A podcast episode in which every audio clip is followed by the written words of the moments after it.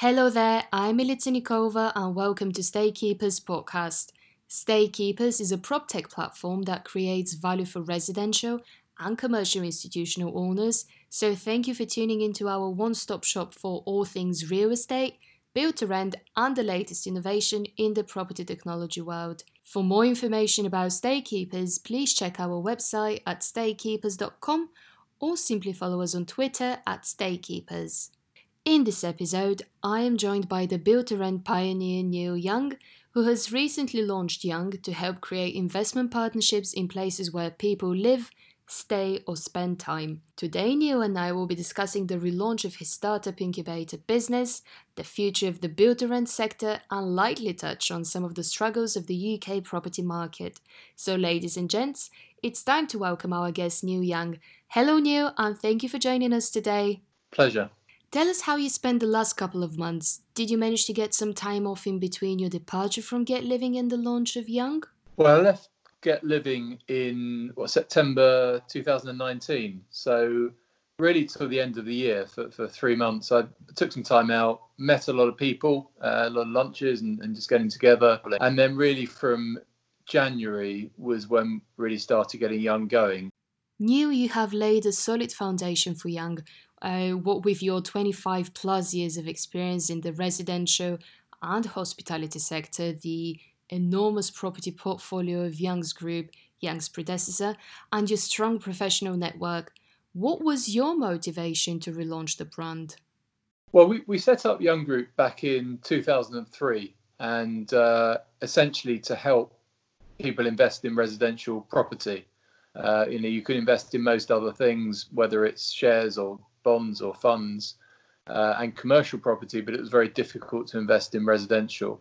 So that was the kind of uh, the thesis that you know we had a publication called PRS Update, which uh, we launched in about 2006, 2007, and we were talking to a lot of pension funds and institutions and private equity about them investing in what subsequently became the build to rent sector. And that was always something we were keen on. Obviously, we then got the opportunity to consult back in 2011 on on what was become Get Living in East Village, uh, and then went in as the executive team in 2014. But I always had that desire to really help professionalize what's now becoming known as the living sector. At Get Living, that was a great platform. It was a great business to grow from from nothing to a to a two billion pound reach. But it was time and I've been thinking about it for a while to really get back to, to the roots of, of innovation and, and collaboration and try and help a number of different companies grow and flourish and help the sector improve and become more professional. It seems to me that Young will follow in Young's group footsteps and will continue to pave the way for business owners to turn their ideas into successful business. But what are you planning to do differently this time? Well, first time round, we were very much the management team and we were very much running it. What we want to do now is really help management teams who are out there who are working in the sector and give the, give them some advice. I mean, you know, the partners in, in Young have been in the sector for 25 years and we've been working together for that amount of time. So rather than it just being about growing one business, which was ours, it's about helping others and some great management teams and great ideas to flourish to try and really enhance what, what's going on in in um, in the living sector.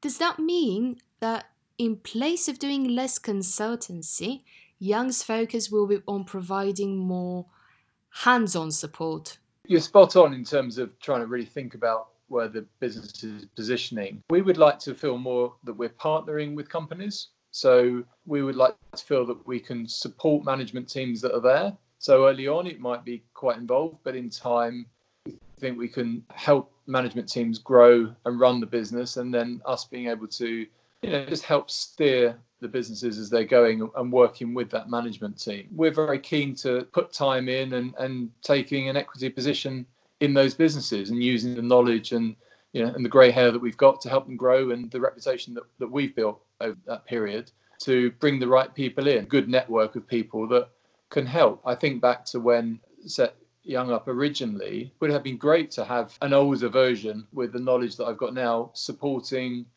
as a sounding board, as a mentor. And that's where we want to, to fill the gap. We see an opportunity there. Did you have a mentor to guide you through some of the challenges that many professionals, especially in their early days, seem to struggle with? You know, we, we had some luck along the way. I, I from uh, from my previous corporate role, I had a mentor that I could turn to in the early days, which was really helpful for me and you know, kind of humbling at points because someone with a lot of experience was happy to talk through what to some might seem small issues, but to you at the time are big issues. Uh, what would you say was the best advice your mentor has ever given you? What comes to mind? It was really to uh, keep focused, and, and, there will be knocks along the way. You very rarely get to an equilibrium in a business. You tend to get the highs and lows, and you've just got to keep focused and, and keep motivated by it. You know, there's a lot around momentum. I think there's a lot about just getting a momentum going and trying to get some successes along the way. Keep that momentum. There'll be some knocks along the way, but if you've got the right set of people around you and the right team, then you can deal with most things. Speaking of success along the way, what does the future hold for Young? With Silvana and David, we're very keen to, to grow a portfolio of businesses that we help grow, generally within the living sector, albeit if something came from left field, we, would be interested and that's really where we're at. You know, to if we get some investors involved as well to help these businesses grow. We like asset-backed businesses. You know, you've got an asset underlying it, whether that asset is a physical asset, i.e., property, or or a brand potentially. If I fast forward several years, I'd like us to to be helping grow you know, some good businesses with some good management teams and and helping the sector grow and helping the sector professionalize more and, and improve. You know, if I think about some of the stuff we've done in the past, uh, which has influenced the sector from involvement. I'm still involved in some you know government activity. Even things like the no fees was something very much we at Get Living put in place back in 2013. You know, scrapping deposits on the residential side was, was an idea we had and did that back in 2017. We'd like to get involved in businesses that um, changing the mould and, and really helping the communities, neighbourhoods, and, and consumers have a better quality of life. With regards to neighborhoods and communities, it's been estimated that 157,000 built to rent homes are either complete or under construction across the UK. With the demand on the increase, would it mean that build to rent will be on your radar? Yes, it will. I mean, we're so well known in the sector and, and you know, having been the ones who are really there pushing, creating ideas for Get Living and for East Village and, and elsewhere early on, um, it's difficult to uh, not want to use that that knowledge. So yes, it will, but not exclusively. You know, there's other areas that also we're interested in getting into. But uh, you know, built to rent is is here to stay, and it and it will grow. And to have been there at the beginning of a sector is not something many people can can say they've done in their career, and that's something we're very fortunate to have been involved in. Neil, I've heard a lot of industry professionals say that build to rent developments result in smaller returns than build to sale developments. What do you think about that? I think it's very easy to look at the comparisons and come to the conclusion that build to sell is a better investment. However, part of it depends on your timescales and part of it depends on, on what you've seen in the past. You know, I often say to build to sell developers, when you've sold up and look back five years later, do you not look at it and think, well, with the way that the area and development has improved, the people who have ultimately bought those homes have probably got a better return than you have. So I think the opportunity with build to rent is more of a long term return and it's talking about placemaking and how you can improve an area for the community, but also for the financial returns. And I think also if you look at you know the period we've been through over the last few months with, with build to rent it's really shown itself to be very resilient. Rent collections have been in the kind of 95% range, whereas a lot of the build for sale developers have have struggled to sell over the last few months. And it's a much stabler sector to be involved in as you're building as you come out. I often say to people, if you had a building that you could put offices in or retail or or homes, and you had to rent them, which will rent first? And and invariably people realise that the homes there's such a shortage of, there is such a demand, and there's they do rent quickly. So if you're looking a longer term investment, uh, and I've been investing in the sector for for nine on 25 years, you see that more patient money actually usually benefits greater. But with the rising property prices, do you think that there will be more people renting than owning their homes in the UK? I think it's a continuing trend that we've seen for many years now with the demand for rental property. It, it often depends on exactly which statistics you look at, but it's talk in London of, of over 25% of people in the private rented sector uh, and across the country at the moment around 20%. I think it's one of the sectors uh, out of all sectors in the UK where vast majority, if not everyone, would agree the rental sector is growing. There's not many sectors in the UK that you can uh, say that for. So undoubtedly it will grow. We are a country that home ownership is, is an important part, and I think that will continue to, to be the case. But I do think that dominance of home ownership has been reducing, will continue to reduce, and we will see more on the PRS side. And I think we need to look at the positives of more people renting in terms of the transient nature that we have, uh, and it shouldn't necessarily be seen as a negative. I think I think uh, there are generations coming through who see who like the flexibility like that kind of subscription approach to life and actually aren't so much uh, in, in the world of needing ownership. Going back to the flexibility you mentioned, do you think that this will eventually lead to the end of the build to sell? I'm certainly not going to predict the end of the build to sell market because I think there's always people who will want to buy. And, and I think what you realize in life is people have different aspirations and, and goals. And and purpose. And some will always see wanting their own home. That'll always be part of the market.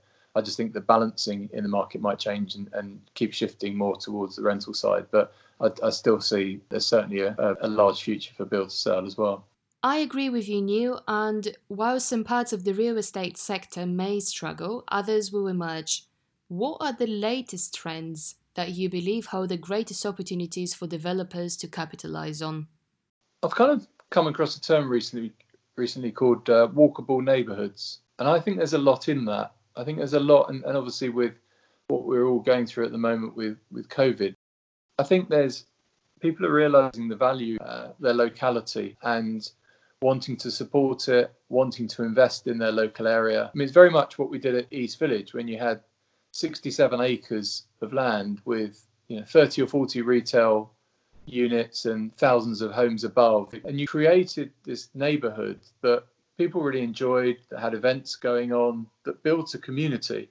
And there's been lots of examples over the last few years at East Village of where that's happened, from you know the Football World Cup when everyone came together to the clapping for the NHS when hundreds of people were on their balconies on a Thursday night and that carried on and balcony bingo and things like that coming together. So I think there's something about thinking local. And there is obviously a lot of focus on retail at the moment, but actually, could there be an opportunity if, if we're creative on the retail to use that as a way of keeping and pulling community together? Do you see these as opportunities that Young would like to explore? Yeah, um, it's very much part of what we've done in the past. So the whole, yeah, as I said earlier, the whole living sector is a growing one. And I think there's something about, know, to build that community, you need to give good service. And I think people, especially over the last few months, have realised they don't like to necessarily be an island. They like to, to talk to their neighbours and they like to see what else is going around and, and they like to, to have the assurance that their their landlord or, or the operator of their homes is someone that they can talk to and trust. So we've always been someone who sees the value in good service and, and giving good experience to the customer. And, and that's something we're, we're very very much in our thoughts in terms of what we get involved in. And and that local piece and that, that neighbourhood piece. From all we've discussed so far, it seems that Young will be very customer focused. How has that approach worked out for you in the past?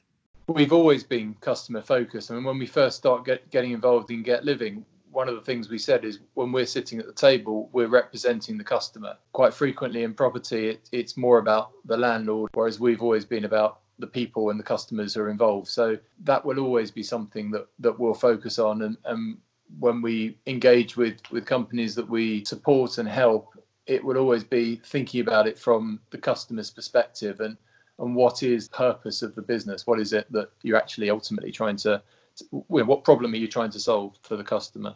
Since the launch, has there been generated interest in Young services? Well, it's been fantastic, really, since we've launched Young, with the, the level and variety of interest that we've had. And In fact, before we launched, we were working on a few opportunities. You know, we're talking to, to, to one recently about this neighborhood piece and how you um, improve and help and improve people's lives in, in their neighborhood, maybe from a tech point of view. We're also looking at a student business that we're involved in. You know, too many of us have experience of living in poor quality student homes, uh, and I'm talking more about the kind of five, six bedroom homes, homes rather than purpose built. And, and often in those student communities, a lot of people live quite close to each other within a 10, 15 minute radius. And actually, to offer much better quality to help students have a better experience and not have that poor housing experience. And we know from a mental health point of view as well how important that people's homes are. And I think also as a as an industry, too many people when they go to university, it's their first experience of living away from home, first experience of renting a property. And actually, a lot of them get a very bad impression of what property is about because it's poor quality, the service is, is not good, the product's not good. And I think actually, for people to go away and then have a good living experience will be good for, for the sector. So that's that's something that's important. And speaking of firsts, what would you say are the initial steps that aspiring entrepreneurs should take to turn their business idea into a reality? Well, I mean, we, we've you know, personally been through this a number of times ourselves and talking with, with Savannah and, and David about it. I think a lot of it is thinking about the purpose. What is it you're actually trying to do? What problem is it you're trying to solve? And I think you, you've got to get to that point first before you get too dreamy eyed about where it's going to go. So I think it's thinking about it, is looking at what else is out there, looking at what your cut through is that's going to make you different. So really thinking about that that purpose and and talking to a lot of people is important. And what you'll find, and I've certainly found this over the years, and, and almost to a humbling extent, people are, are really keen to help you. People get excited. You know, I know when I talk to people about innovation and new ideas and new businesses, they they, they love to you know, have a chat about it and, and give some thoughts on it. And you'll find in your in your network of people that there'll be good people to talk to and then they'll introduce you to others. So you know it is about the people and i think that's a that's a really good first step. Do you have any tips for those struggling at first? When you first get into it you tend to go through a few different emotions. One you get excited by the thought of running your own business and, and putting in place some ideas that you've had for some time.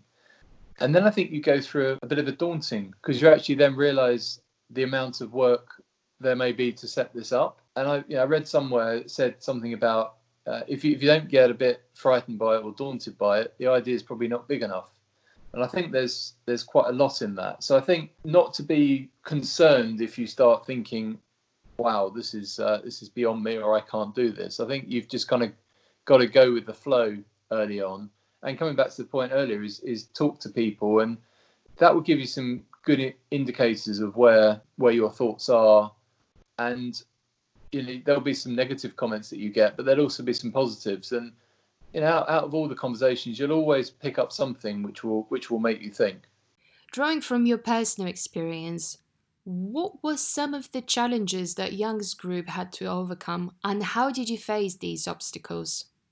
Often these things are, are, work well from a personal point of view, and I know first time round when we were setting up Young, you, you're kind of looking at it and you're thinking about the issues that might be out there that you're you're trying to overcome, and then you're thinking about what you need to pull it together. You know, Savannah and I gave ourselves a period of time to set the business up, and we we both left the kind of corporate world, and we had the view that if we set something up, had something viable within a year, then we would carry on. And if we hadn't, uh, then we would go back into the corporate world. And during that time, we had to then partner with some investors to back the business. And the obstacles along the way you have to get the lawyers involved to, to get the agreements in place, and that's always takes time. And I, and I guess one of the biggest obstacles is is time, and early on it's a lack of experience. And and in that business, you know, if I look as it went on, we had the financial crisis after about four or five years, and that was a big challenge. But I think it comes back to the point I made earlier about the purpose. You've got to really think about why you're doing it. You know, if you go into it thinking I'm just doing it to make money, I don't think that works. I think you've got to have something bigger, which brings the team together as well,